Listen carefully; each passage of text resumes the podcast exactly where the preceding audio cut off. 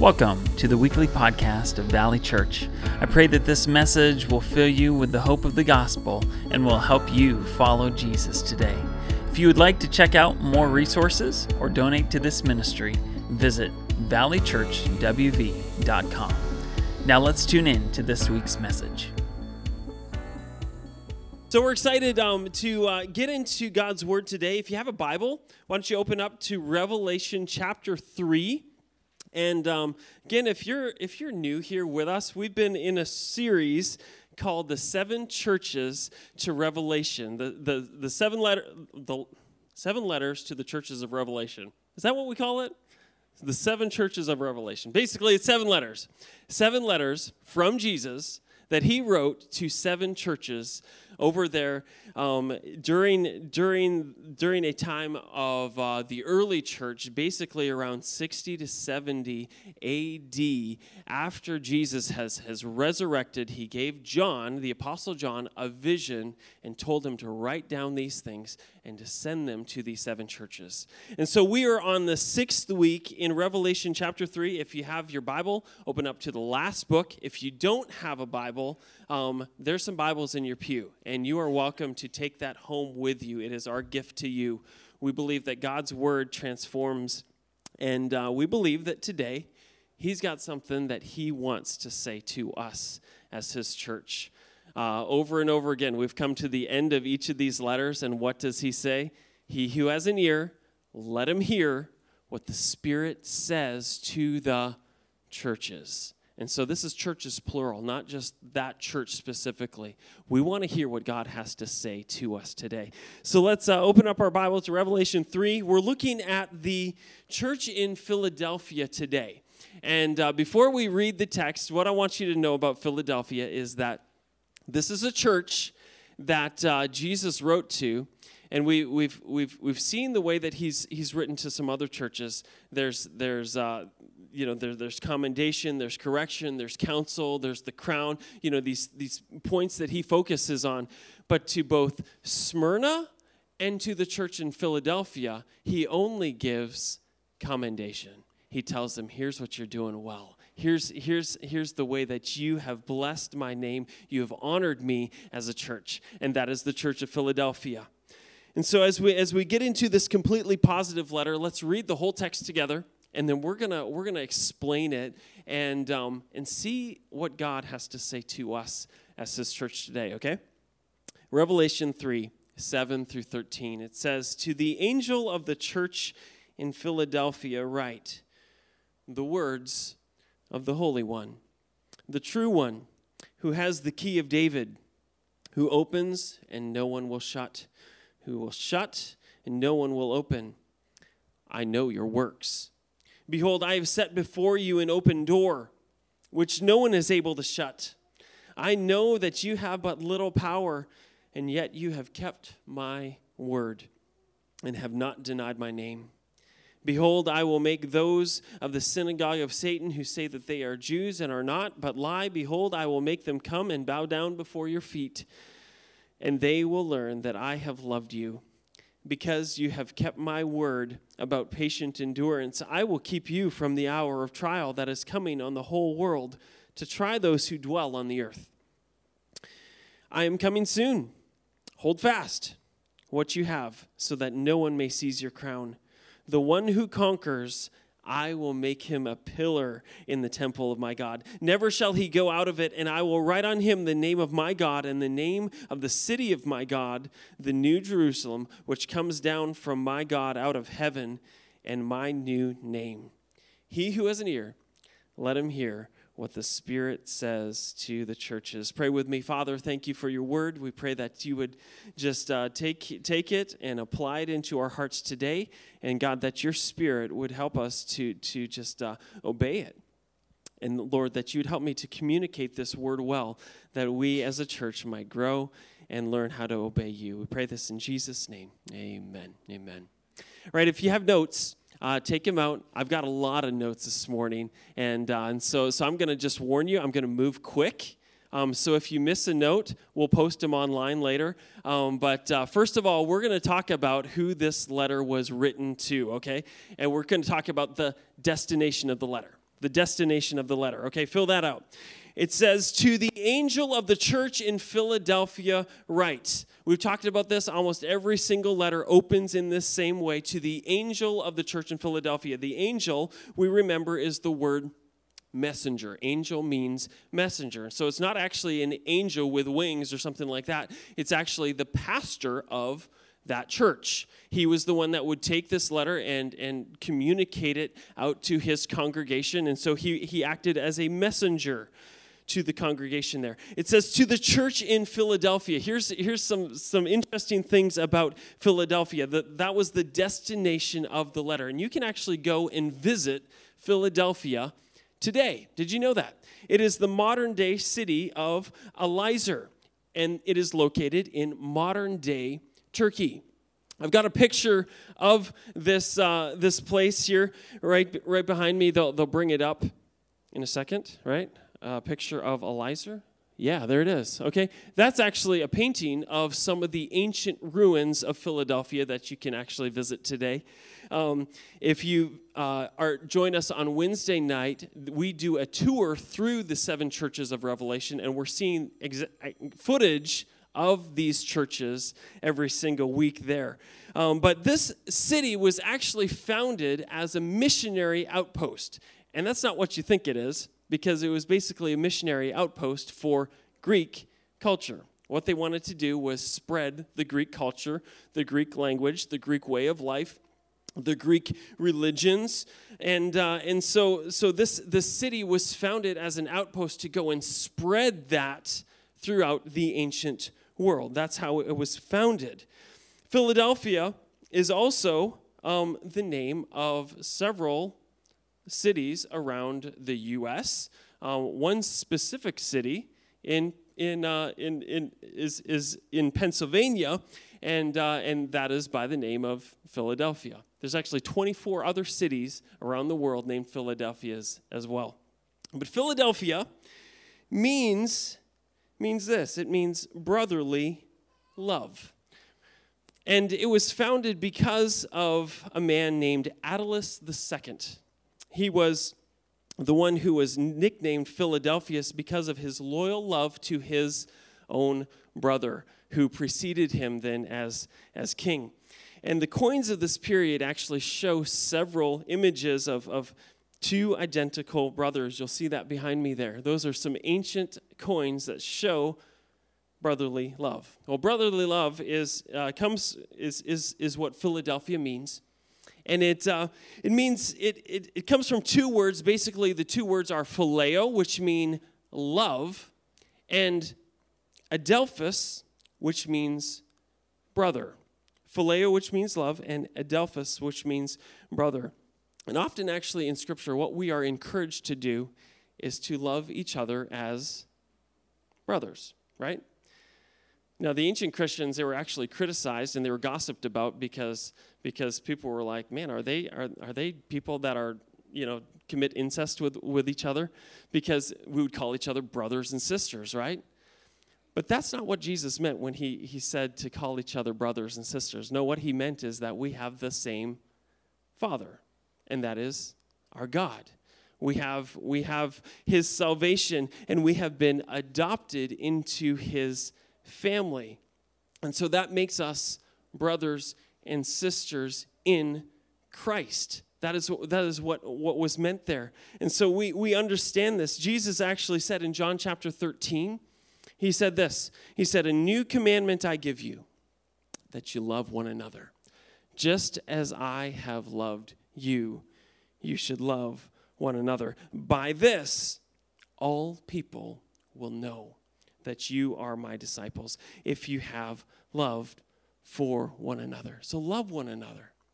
That's what this city of Philadelphia was founded upon, but it is truly understood in how we, as followers of Jesus, relate with one another. We show unconditional, sacrificial love for one another as Christ has shown to us. And by this, Jesus says, All men will know that you are my disciples.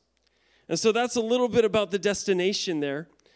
The destination was Philadelphia. But here we get into verse 7. The second part of verse 7, we see the description. the description. And this is this is something that we see in who Jesus is. He talks about himself and there's some deep deep truths that I want you to grab a hold of as Jesus explains who he is. Jesus begins by giving him them some names. He says this: "The words of the Holy One and the true one. The words of the Holy One, the true one." Two words Jesus uses to describe himself right here. What are they? The words holy and then the word true. The word holy and the word true. And maybe maybe um maybe you've recently applied for a job and they've asked you describe yourself using using some words well, what are some words that you would use to describe yourself you've probably all done this before maybe you've been on an application to college and um, and you know you'd use words like this I'm, I'm ambitious, or I'm, I'm driven, I'm consistent, I'm positive, I'm task oriented, or, or I'm faithful and dedicated, right? We would use words like this to describe ourselves, wouldn't we? But it makes me wonder how would we describe ourselves if we were having a bad day? Think about that. What would we put on that application on the days that we weren't going well?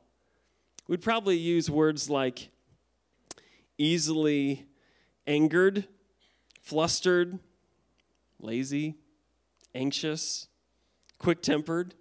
I could go on and on. But let's just realize this we change, don't we? We change day to day, to day based, based upon our circumstances, don't we? But Jesus does not change.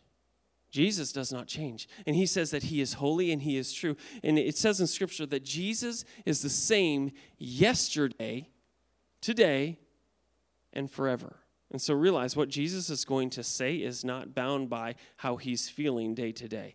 No, these are attributes of our God, they don't change. Jesus is going to tell us about himself. He first says, He is holy. He is holy. You probably filled that one out already, but his holiness means this three things that he is separate, he is transcendent, and he is pure. Let me explain that. So he is separate, meaning he is unlike us. He is unlike us. He is unique. He is distinct. He is in a category of his own. He is transcendent, meaning we can't, we can't put limits on him. There is no barriers that can control him. He is transcendent. He is greater and above every barrier that we would, we would put in front of him in every single way. He's greater than anything else.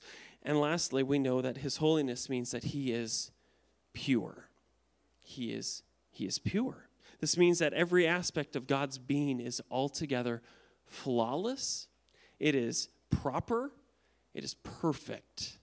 So, those three words can help us understand what, what holy means. Jesus says, I am holy. I'm separate. I'm transcendent. I am pure. That is who I am.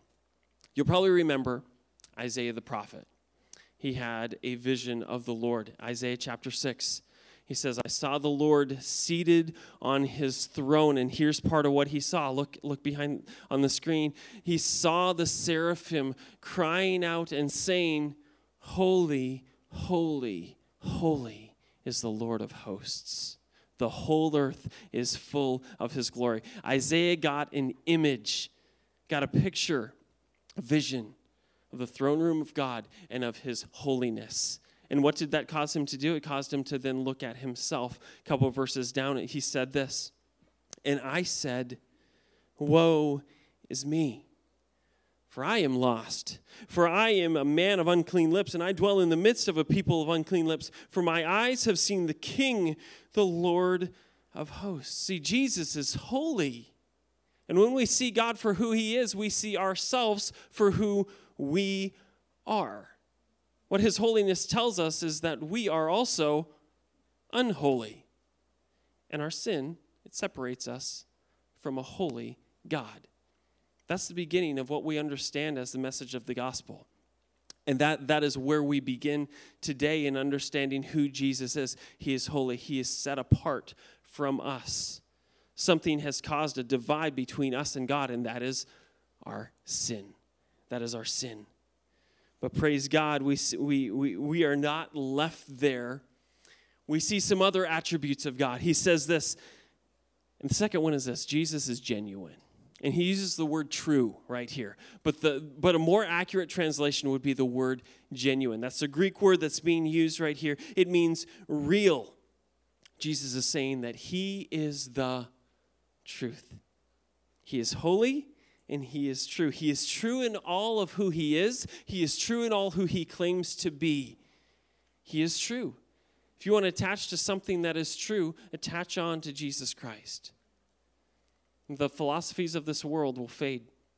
Someone new will come along and, and, and blow something up.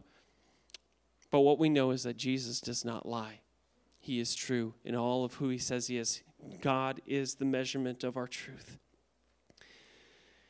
And so we see that he is holy, he is true. And as a church, as, as, as we look at those two words, we understand who Jesus is, but we also understand who Jesus has called us to be. We're called to be like Christ, aren't we? And so when we see that He is holy and true, we see that He not only wants us to be holy, but He also wants us to be genuine, true, unhypocritical. That's who Jesus has called us to be. And He's given us the ability to be that because of what He has done, His righteousness. He is holy and He is true, genuine. The last, last one here that we see in the description is of his sovereignty. He describes that he is sovereign. Okay? Look at look at that verse. He's the holy one and the true one. And what does he say next? He he he brings this visual illustration for us to understand. He's sovereign. He says to the angel of the church, right? The words of the holy one and the true one, who has the key of David. What does that mean? Who opens and no one will shut Who shuts and no one opens. Jesus calls himself the one who holds the key of David. What does it mean? Why does he call himself that? Let me explain it. Jesus was quoting from the Old Testament book of Isaiah. And what he was saying was that uh, he is like the ancient gatekeeper that was talked about there in that book. His name was Eliakim, and is recorded that he carried the keys to the kingdom. I brought some scripture with me, and so I want, want, want you to read this with me. It's from Isaiah chapter 22, verse 20, and it says this In that day, I will call my servant Eliakim, the son of Hilkiah, and I will clothe him with your robe and I will bind your sash on him, and I will commit your authority to his hand, and he shall be a father to the inhabitants of Jerusalem and to the house of Judah. And here's where we really understand what Jesus is saying. Verse 22, he said, And I will place on his shoulder, I will place on his shoulder the key of the house of David. He shall open, and none shall shut. He shall shut, and none shall open. See, Eliakim, his role was that he was the keeper of the keys. He had the keys to the kingdom. And what Jesus is saying is this just as Eliakim could open doors that no one could shut, and he could shut doors that no one can open, that is who I am. I have the keys to the kingdom. I am sovereign. I hold the keys to the doors. I have the power to open doors and close doors. I have the power to admit and to exclude. That is who I am. I have ultimate authority in the kingdom of heaven. I want you to think about this. I was here at church yesterday. I was actually working, um, working getting this door ready. Uh, David uh, Chick Chick helped me helped me put this together um, this week, and we're going to use it throughout throughout this message to help us really understand what's going on.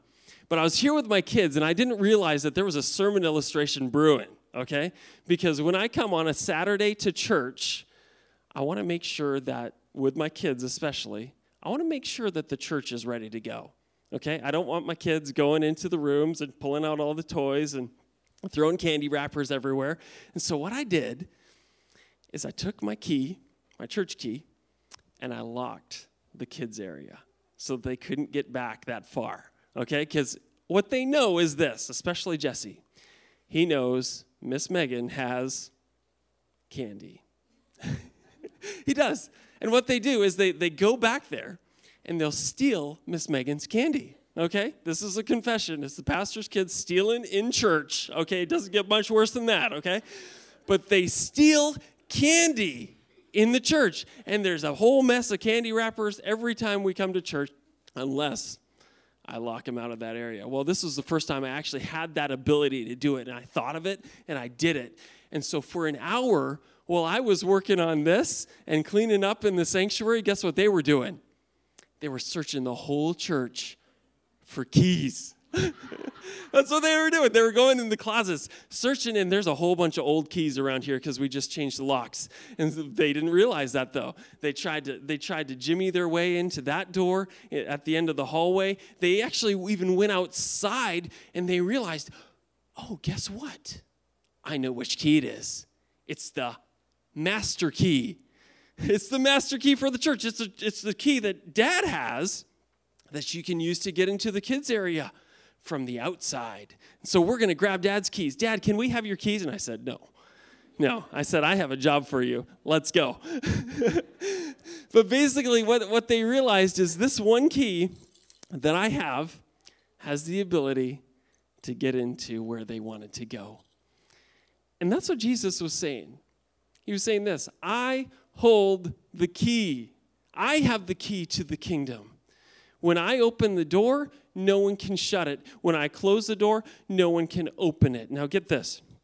We're to we're to we're to use start using this right now. A lot of us carry a lot of keys, don't we? But does every key work on the same door?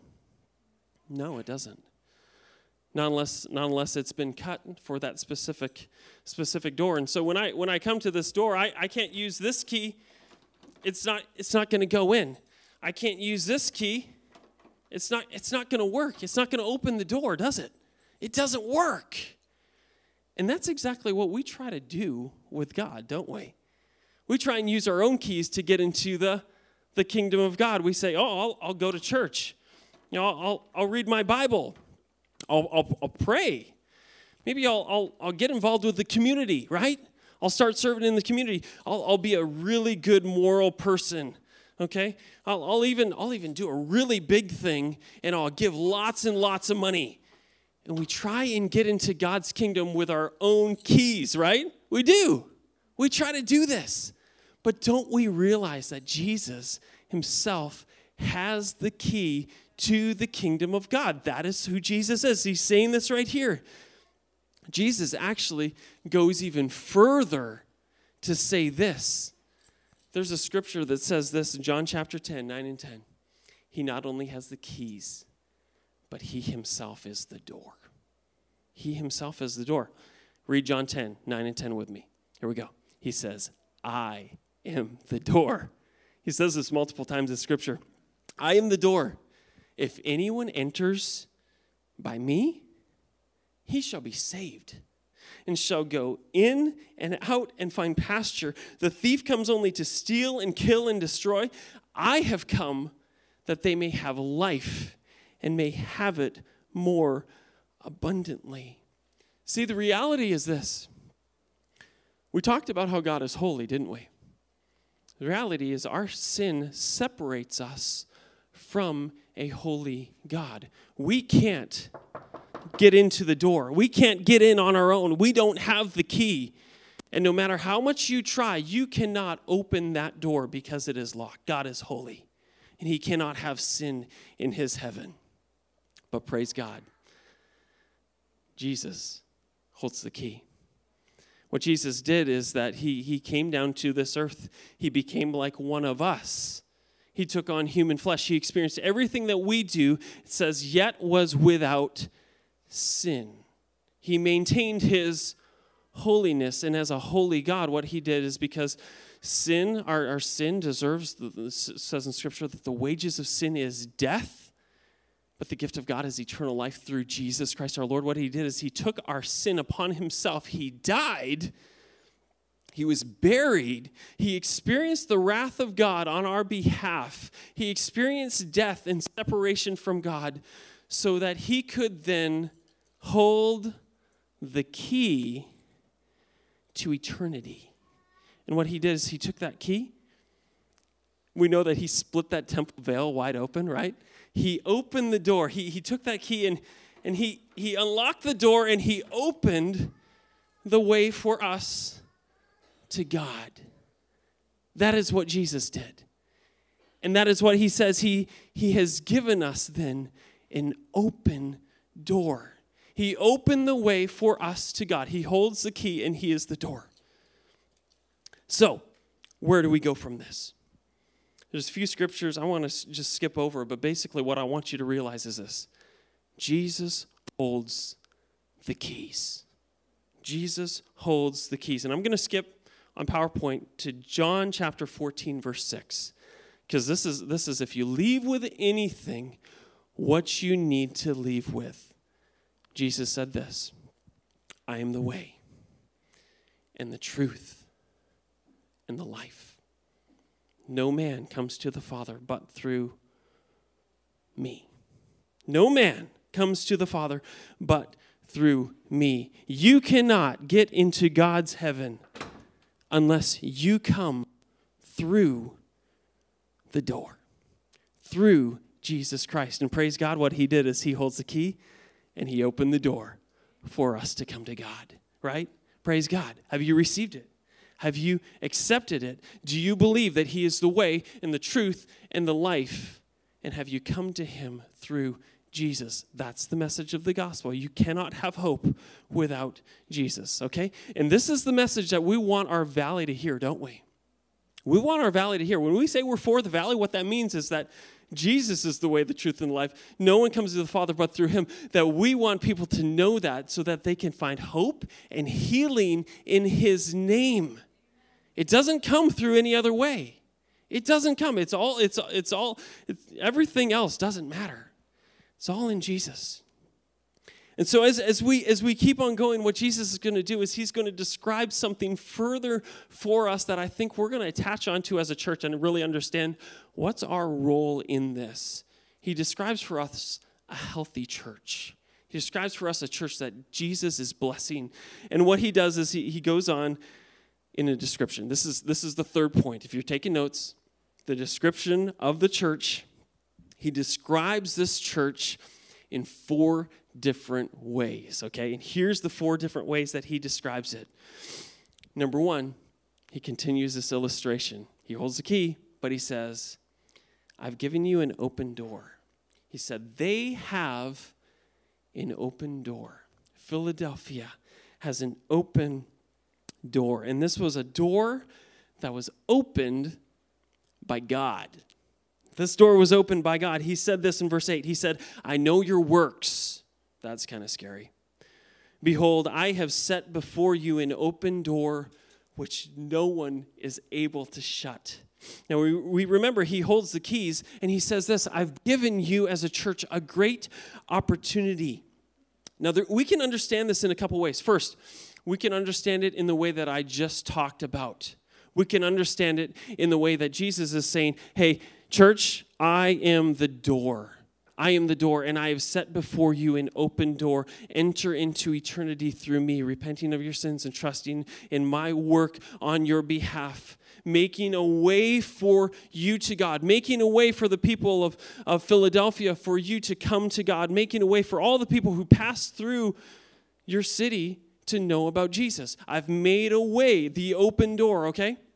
Here's the second way that I think we can understand it He's saying, I've given you an open door of opportunity.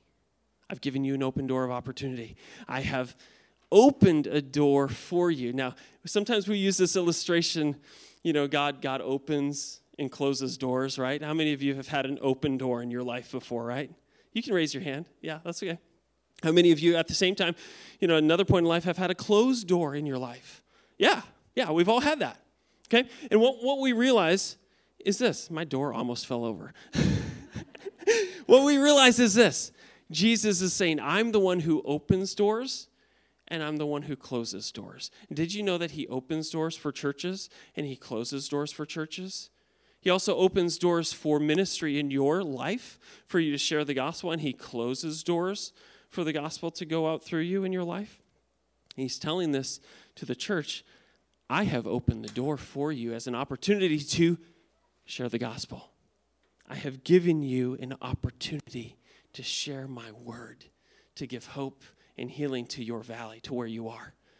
And I love this um, because his history and archaeology has helped us to understand what this church was dealing with during that time, what this church in Philadelphia was dealing with. You can read up a man named Sir William Ramsay. He was a famous historian in archaeology who did some really, really deep work into the seven churches of Revelation. And here is what he said. Here's what he said. And, and this is crazy. Okay, so, so I, I'm sorry I don't have it up on the screen, but just listen up. This is really, really gold. He said Philadelphia was located in the upper extremity of a long valley. Okay, think about this. This is crazy. It was located at the upper extremity of a long valley which opened back from the sea. After passing Philadelphia, the road along this valley ascends to the Phrygian land and the great central plateau of the ma- main mass of Asia Minor.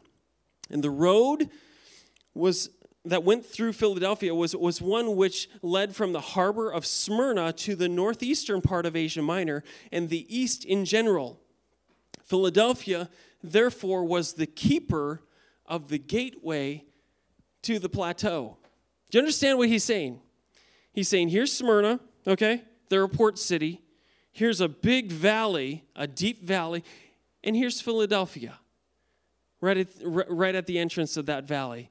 And here's the rest of Asia Minor, the, the, the high country, the, the plateau. One country, another country. Guess, guess where people had to travel through? Through the valley, right?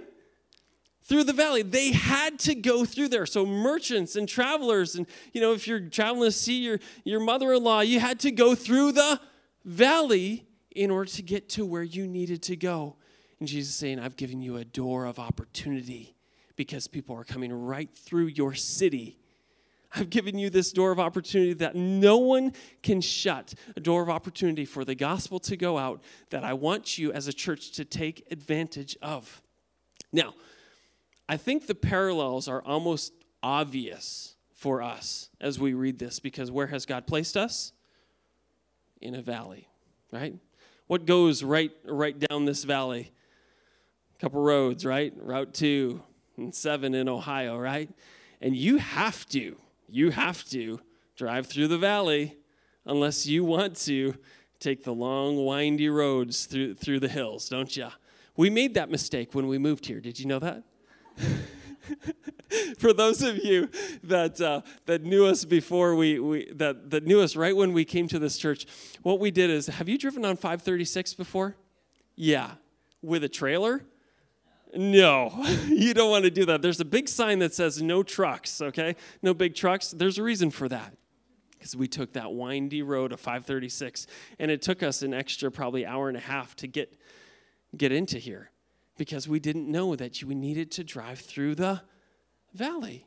We learned that. We learned it. And that is where God has placed us. He's placed us right here in this valley along a very trafficked route to. Did you know that there is actually 35 to 40,000 cars that drive by our church every single week? Isn't that nuts? It's a high traffic road. An opportunity. It's an opportunity for the gospel an opportunity that I don't think we, we actually think about that much, but it's an opportunity that people can see and become aware of what happens here. It's an opportunity that we need to take advantage of. Just like Jesus was saying, I've placed before you an open door. I think this is an open door. Okay? Here's the other thing we live in a digital world, don't we? we go, you know, I, am I'm, I'm working on the digital right now. I've got my sermon on an iPad. I would not have done that years ago. But, but I, I go from digital to analog seamlessly all throughout my day. Digital, analog, digital, analog. It's how we talk to each other. It's how we communicate with each other. It's how we stay, you know, stay in touch, how we do our work, right? we live in a digital world, and this is also for the church a wide open door of opportunity for us that we got to take advantage of. You may, you may have seen some cameras lately in the church. We've been spending a little bit more money trying to get the message of the gospel out to our community, out into the world, so that they can hear it. They may, they may never come into this room. A lot of people may never come into this room, but guess what they'll do? They'll open up Facebook or Instagram or Google and they'll watch a message. They'll get on YouTube and they'll watch something from our church. And guess what? That is an open door for the gospel that we need to realize and we need to take that opportunity to use. You know, God has also given you opportunities wherever you work. God has given you an opportunity where you work. You may be like, I, I don't know if I have an open door I, I, or not. Let me ask you a question Do the people that you work with know Jesus? Do they know Jesus? Because they may never come to church, but they'll listen to you. And have you taken that opportunity to share the gospel with them? That's my challenge to you this week. Take that opportunity to talk to them about Jesus. You can talk to people that I could never talk to because you know them because you're in a relationship with them. And you don't know whether there's an open door or a closed door until you try it, right? But what Jesus says is this I open doors and I close doors and I have the keys. So that's the first point. Okay? That was a long one. We're to we're to move quickly. We got to, okay? But but here's the thing. Jesus held the keys for them. They had an open door of opportunity. I believe we as a church have open doors of opportunity as well for us, probably in so many ways that I haven't even mentioned yet. But here's the other thing that, that made them a healthy church. Number two, if you're taking notes, they had little strength. They had little strength. They had a reliance upon their God. He says, I know that you have but little power. Okay, that's a strange thing to say, isn't it? You have little power. Uh, you know, it, it, it, it you know, it, it sounds like a, a backhanded compliment, doesn't it? You're weak. You have little strength. What's a backhanded compliment? It's a compliment that's not really a compliment. It's like it's like someone saying, "Well, that that was surprisingly good," or "I can't believe you you got that job," or "Man, your preaching is really improving," or or I had to throw that one in. Or, man, I, I wish that I could just be as chill as you are about having a messy house. Right? Oh, a backhanded compliment.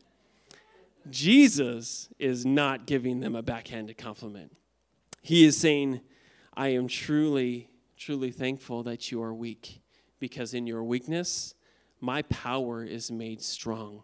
This was a weak church. This was a church of little strength in itself, so that the source of its power might rest in God alone. This church had a great open door, but they knew that they were not capable of opening that door or walking through that door without the power of God.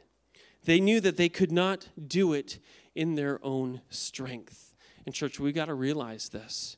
As much as we realize there are open doors for the gospel today, we need to realize, first of all, that we are weak and that we can't control the outcomes that we cannot we cannot through money or through buildings or through personalities or fame or prominence or people or reputation or marketing or whatever you put in there music methods strategy whatever you think that you can control you cannot produce effective ministry yourself you cannot it is the Lord alone who gives the increase. And that should put us on our knees as a church to help us realize that we are weak. He is strong. He is strong. Paul, he is a great example of this because he dealt with an area of weakness, didn't he? As much as, as we, we think about Paul's strength, he said, he, he said that he had a thorn in the flesh. We don't know what that is. But Jesus' response to him was this My grace, my grace is sufficient for you, for my power is made perfect in weakness. Therefore, I will boast all the more gladly in my weakness, so that the power of Christ may rest upon me. This church in Philadelphia, they, they knew poverty. And they knew that they needed God's strength. You may be here and you may be feeling weak right now. You may be feeling like, I don't know if I can go on.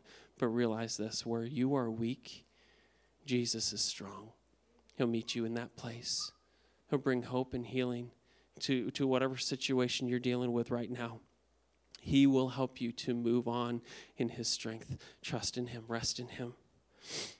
So, we see that they had little strength. Third, they had a commitment to the Word of God. A commitment to the Word of God. We're going to move through these next two a little quick. But Jesus tells them this You have kept my word. Not only did they realize that it was important for them as a church to stand upon the word of God, to preach the truth unashamed, but they realized that that was important for each of them in their personal lives. Don't just come to church and hear the Bible. Read the Bible yourself. Be committed to it yourself. Jesus commends them for that. And he goes on to say this that they had a deep loyalty to Jesus Christ. That's the fourth one. They had a deep loyalty to Jesus Christ. He says, You have not denied my name. You've not denied my name. During, during that time, what they were required to do because of that Hellenistic culture, the, the Greek culture there, they were, they were forced to um, come publicly and say, Caesar is Lord he was the Lord during that time. They believed that he was a God, and he had to go in there and offer incense. And if you wanted to hold down a, a decent job, you were required to do that. Well, they refused. They said, Jesus is Lord. We will not compromise. They had a deep loyalty to Jesus Christ. So let's just review. When we look back at this church that God is blessing, what, what did they do? What did they do? This church that God had commended and opened doors of opportunity for. Number one, they had an open door. God had opened a door for them of evangelistic opportunity. Number two, they had little strength. Number three, they had a commitment to the Word of God. And number four, they had deep loyalty to Jesus Christ. That is who they were. And I believe that if, if we are to be a church that honors God, we should be doing these four things we should be doing these four things that they put themselves in a position where God could do some great things through them. All right, we're on the final stretch. Let's look at the promises to Christ, of, of Christ to his church. The promises of Christ to his church. This is number four. Verse 9. Verse 9. What does Jesus say? He says, Behold, I will make those of the synagogue of Satan who say that they are Jews but are not, but lie, behold, I will make them come and bow down before your feet, and they will learn that I have loved you. Once again, we run into these Jews who had denied that Jesus was the Messiah and they were persecuting Christians. Basically, they would report these Christians to, to the, the, the, Roman authorities or the authorities during that time, and they would, they would imprison them and throw, throw, throw them into persecution. Um, and, and Christians were tortured and persecuted socially and, and economically all over the place. Well, Jesus says to this church, Don't worry. Don't worry. I will one day make them bow before me in your presence. I will make them bow. They will bow their knee, and not to you, but to me. To me, because I am the Lord. Let me tell you, when you're living for Jesus, God will fight your battles for you. Our battles are not against flesh and blood, are they? No, they're not. They're not. Jesus says one day every knee will bow and every tongue will confess that Jesus is Lord. Don't worry about it.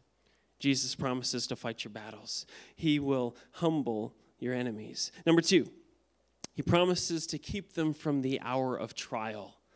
Promises to keep them from the hour of trial. Let me just let me just tell you, there's a lot of fear that's going around about the end times and the tribulation and and you know some people actually avoid the whole book of revelation because they're actually scared of it and they, they don't really want to know what's going to happen.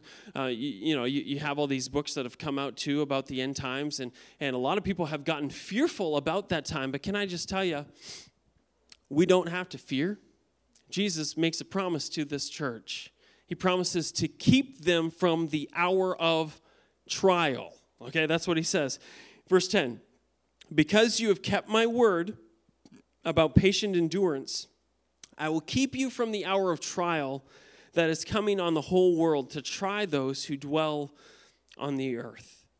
Now, church, if you don't know what the tribulation is, it can be described with one word, and it's the word condemnation. Condemnation. But if you know Jesus, if you've walked through this door, if you've come to Jesus in repentance and faith, what we know is Jesus said this there is therefore now no condemnation for those who are in Christ Jesus. There is no condemnation. So, so when we see what Jesus says to this church, what we realize is that he's telling them, church, you're not going to have to endure that tribulation. If you look at the book of Revelation, chapters 1 through 5, they talk about the church. But once we, once we get past that, through chapters, is it 21 or 22 chapters in Revelation? I forget. Um, but the rest of the chapters in Revelation, guess what? We don't hear about the church. Why? Because it talks about the tribulation. Talks about that, that last period of, of time before Christ inaugurates his kingdom. And we see the church is absent. Where's the church? Well, the church is with, with Jesus. The church has ascended, and that this is this is this scripture right here in Revelation 3, verse 10, is one reason why I believe in a pre-tribulation rapture. But it's also um, there's there's another verse in, in 1 Thessalonians 4 is, is another reason. I, I use this when I when I preach at funerals all the time because I want people to be aware of the Lord's coming. Read these with me. It says this, but we don't want you to be uninformed we want you to be informed about those who are asleep. That means dead. That you may not grieve as others do who have no hope. We don't want you to grieve as others do have no hope. For since we believe that Jesus died and rose again, even so through Jesus, God will bring with him those who have fallen asleep. God will do that. For this we declare to you by a word from the Lord, that we who are alive and who are left until the coming of the Lord will not precede those who have fallen asleep. For the Lord will descend from heaven with a cry of command and with the voice of an archangel, and the dead and the voice of an archangel, and with the sound of the trumpet of God, and the dead in Christ will rise first. Then we who are alive, who are left, will be caught up together with them in the clouds to meet the Lord in the air. And so we will always be with the Lord. The last verse says, Therefore, encourage each other with these words. Encourage one another with these words. Be encouraged, church. We who are alive and who are left will be caught up to meet the Lord in the air if you've entered through Jesus, the way, the truth, and the life you can have that hope. And so he promises to keep them from the hour of trial. Here's the last one he promises to come quickly.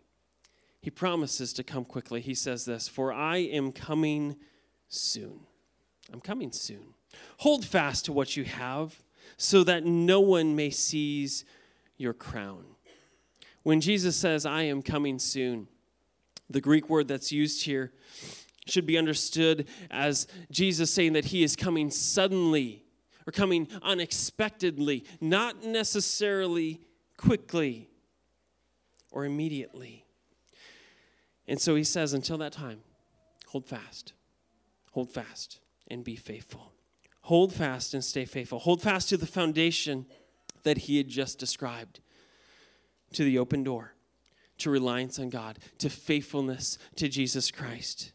And so let me ask you are you holding fast to Jesus? Are you holding fast to Jesus? Let's stand together.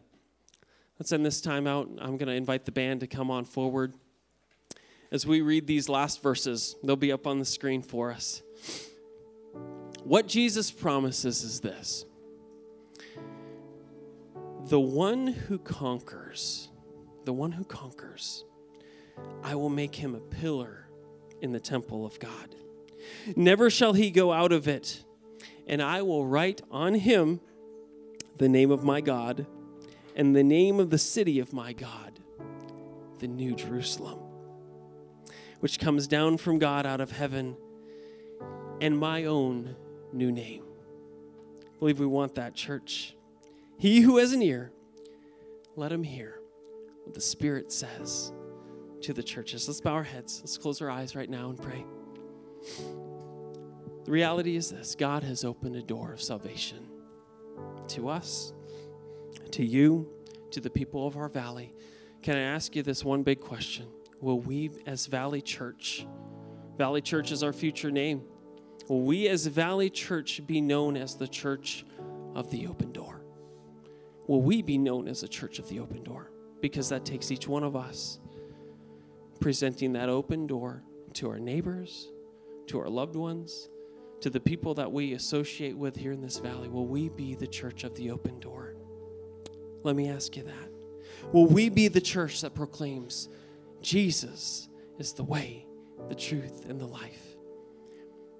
Church, let's make that commitment right now. We will be that church. We will be that church that does not compromise. We will be the church that takes that opportunity. We will be the church of the open door. And so let's pray for each other. Let's pray God's power being made perfect in our weakness. Let's pray that we might be faithful till the end. Father, thank you that you have allowed your church to be faithful to you. Lord, we see this church in Philadelphia. We see their faithfulness and we want to emulate it, God. Help us, Lord, to take every opportunity to share you, Jesus, that we would be weak and rely on your strength that we would not compromise your word and that we would hold fast to Jesus Christ. Lord, let us be that church, we pray. For your glory and for the spread of the gospel through the valley, for the hope of the world. God, we know you and we love you. So you keep on praying today. Jesus said this I am the door. I'm the door. If anyone enters by me, he shall be saved. He shall be saved. God has set before you an open door. My question is also have you entered it? Have you believed that Jesus is the way, the truth, and the life? See, Jesus holds the keys to death and hell, and He's opened the way through His death and His resurrection for you to come to God. And so today, if you're hearing His voice and you want to come to Him, why don't you just raise up your hand? Just let me know. You can look at me. Yeah we want to pray for you. We want to pray with you. We want to pray with you that you might follow Jesus and enter through this door today. I want to, I want to lead you to do that, to enter into the door of salvation through Jesus Christ alone. What happens is, is, is it happens by repenting of your sins and trusting in Jesus. So if you're ready to receive him today with eyes with eyes closed, with heads bowed, maybe your hand raised if you want to know Jesus today, pray this prayer with me. Jesus, I need you. I cannot save myself. I confess my sin and repent of it. And I believe that you died on the cross and you rose again from the dead. I believe that you alone are the way, the truth, and the life. Will you save me? I give you my all today and declare from this moment that you have full control of my life. Thank you, Jesus, for saving me and making me whole. In Jesus' name, amen. Thank you for listening to this week's message from Valley Church. If you were impacted by today's teaching or made a decision to follow Jesus, we would love to hear from you, pray for you, and walk with you. To connect with us, visit valleychurchwv.com. There you will find resources on following Jesus and information about how to partner with us here at Valley Church as we seek, serve, and send disciples of Christ.